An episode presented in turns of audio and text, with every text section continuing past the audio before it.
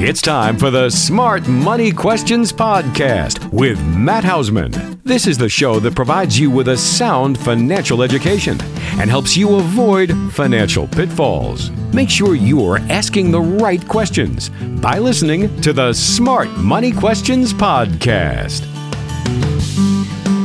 Hello, everyone. How are you doing? Matt Hausman. It's that time again. Smart money questions, and that's what we're going to be dealing with today. Had a couple that came in that uh, I think will be good topics for today.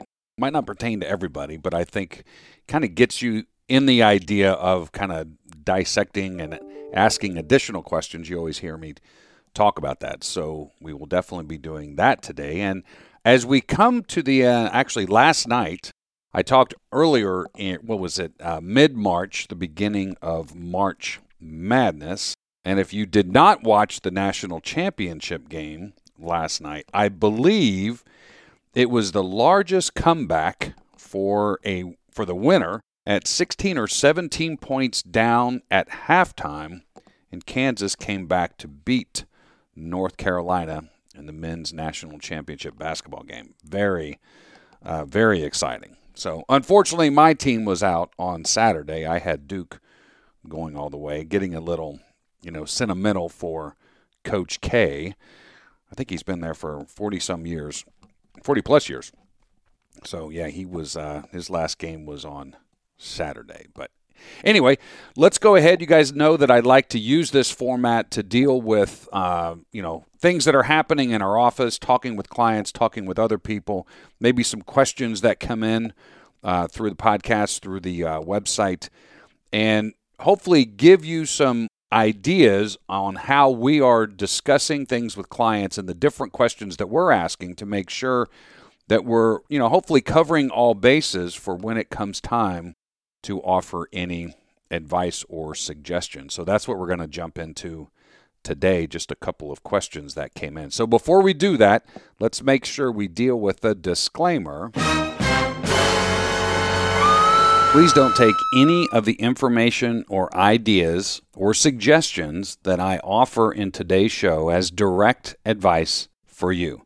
Please use it as information and education that you then can discuss with your advisor. Now, if you don't have an advisor or you would like for us to be your advisor, I'm more than happy to have that conversation with you. And it's real simple.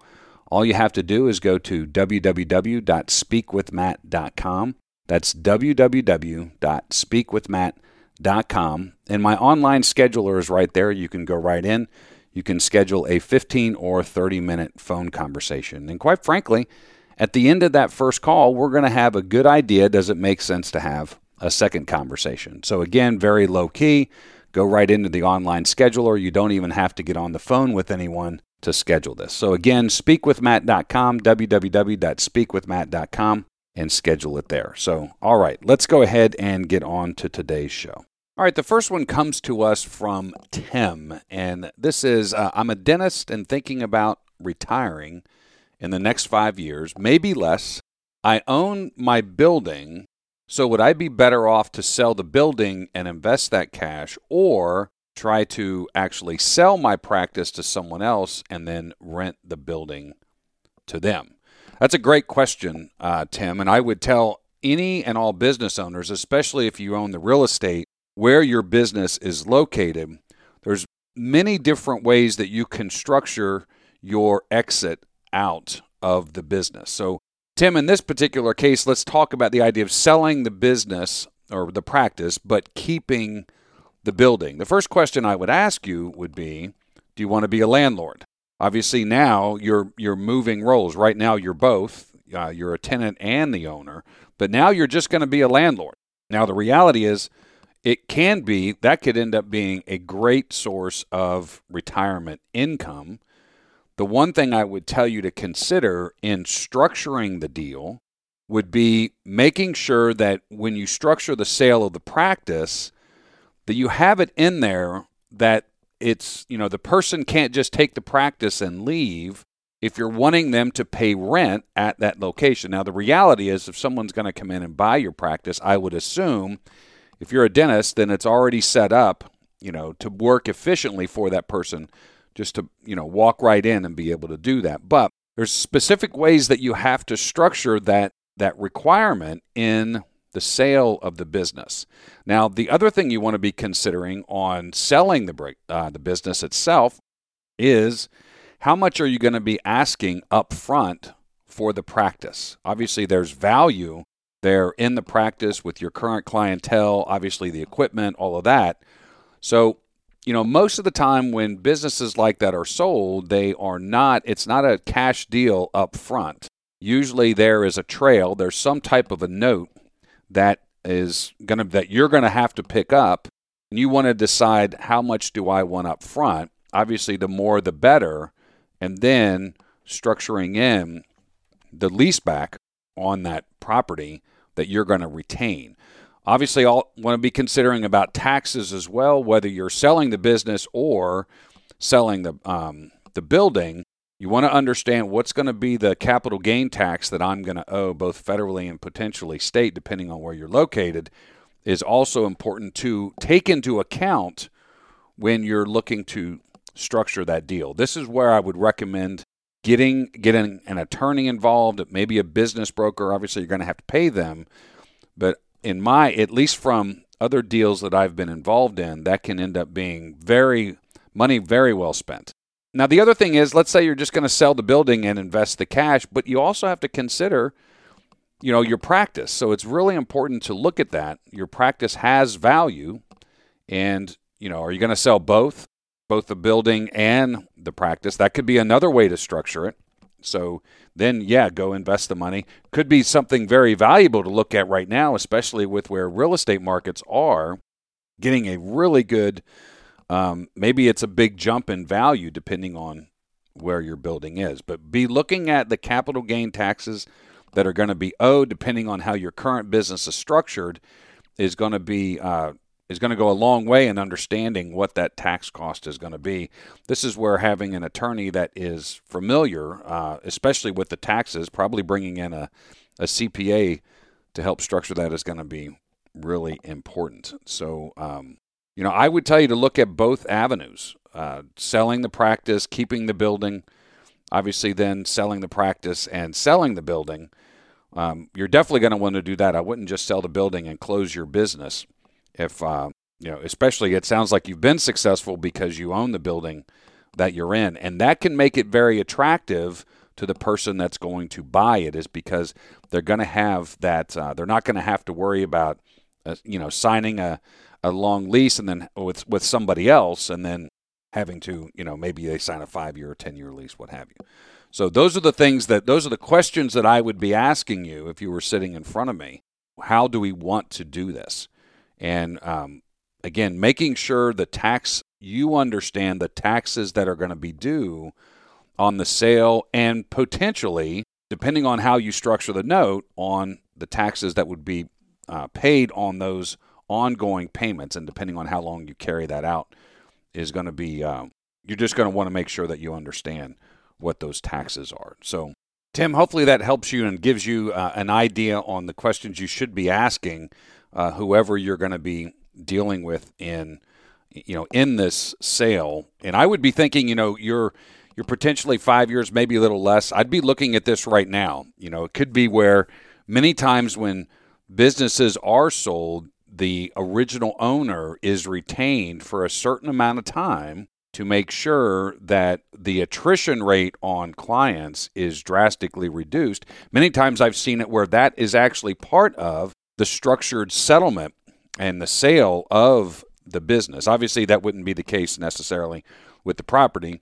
That's completely separate. But, you know, sooner than later, if you're looking at, you know, five years can happen very quickly, you're going to want to be considering. And that can also make it much more valuable and you get actually more money for your practice if you possibly stay on, let's say for 12 to 24 months. So hopefully that's that's valuable. If you have any questions, reach out to us. If you want to speak directly, again, speakwithmatt.com, www.speakwithmatt.com. All right, the next one comes to us from Catherine, and it says, I've always heard people talk about the importance of life insurance, but I never fully grasped the importance of it until my husband died unexpectedly last month at the age of 61. Catherine, sorry to hear about that. Um, I got a check for $250,000 almost immediately. It is very comforting to know the money is there, but now I don't know what to do with it. What would you suggest? You know, interestingly enough, I've had two situations just like this within the last 12 months unexpected passing of a spouse, life insurance payout, and now the surviving spouse. What do I do moving forward? So I'm just going to kind of go through the things that I have uh, sat down and talked with people about that I think is very important uh, in this transition. The first thing I would tell you to do is to sit down and take an accounting of all of your assets. And obviously, his assets. So 401ks, savings accounts, investment accounts, real estate, you know, wherever your assets are, you there's going to be a process that you'll go through to now shifting those either out of his name directly into yours or if they were joint accounts, changing the ownership structure. And in that, be reviewing and updating your beneficiary forms on that. Very important to do that. Many times this gets missed, uh, especially with savings accounts and checking accounts. So, again, review all the assets on where they are.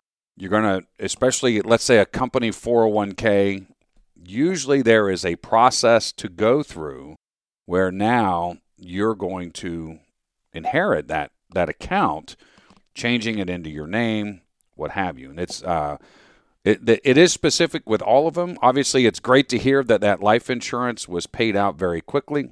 Usually, that is usually at a minimum, or I, I should say at a maximum of a 60 day process. Many times we see it in, in 20 to 30 days.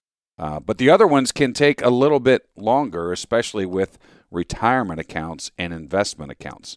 So be reviewing those, updating the beneficiaries where necessary. And now the other thing you're going to want to consider and review are the legal documents. Hopefully, you have those done. But now, many of them are going to need to change. And so that would be dealing uh, with uh, a will, with your power of attorneys, depending on, you know, how much authority you want to give somebody. Sometimes power of attorneys are very limited in scope, other ones can be very broad. And then, of course, um, a living will, if you have a trust, all of that you would want to be reviewing. Now, moving forward, the question is what do I do with this money? Now, my recommendation would be that you're going to want to sit down and go through the planning process on moving forward. Uh, questions I would be asking Are you going to stay in the current home?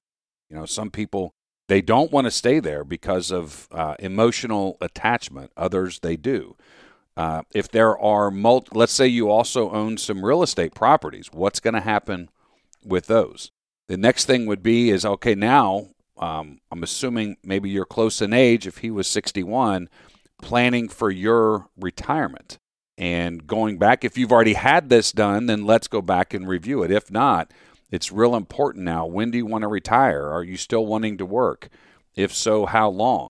And that, in going through that process and looking at all the assets and now the planning, is going to help you have a better understanding on where and what to do with the life insurance proceeds that you receive.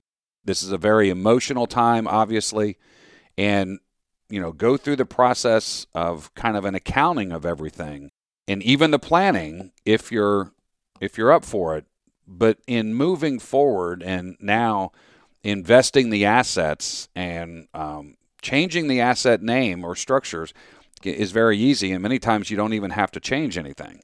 The but the idea of now moving forward with the movement of assets and what to do with this money, then I you know I would probably sit you know six months uh, or at least until that you feel comfortable in moving forward, where um, there is you know there's a clear head.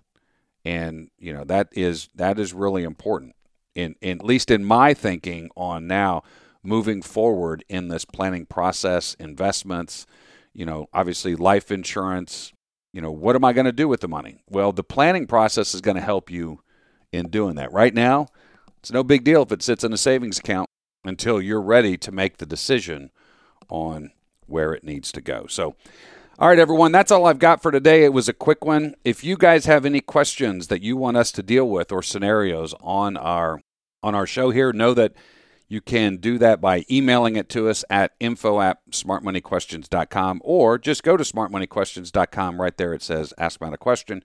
Feel free to do it there. If you'd like to speak more specifically about your situation, know that you can do that. Schedule or my online calendar and schedule is at www.speakwithmatt.com. Again, speakwithmatt.com or simply pick the phone up, call into the office 610 719 3003 and we can schedule there as well. All right, everybody, listen, take care. We'll talk soon.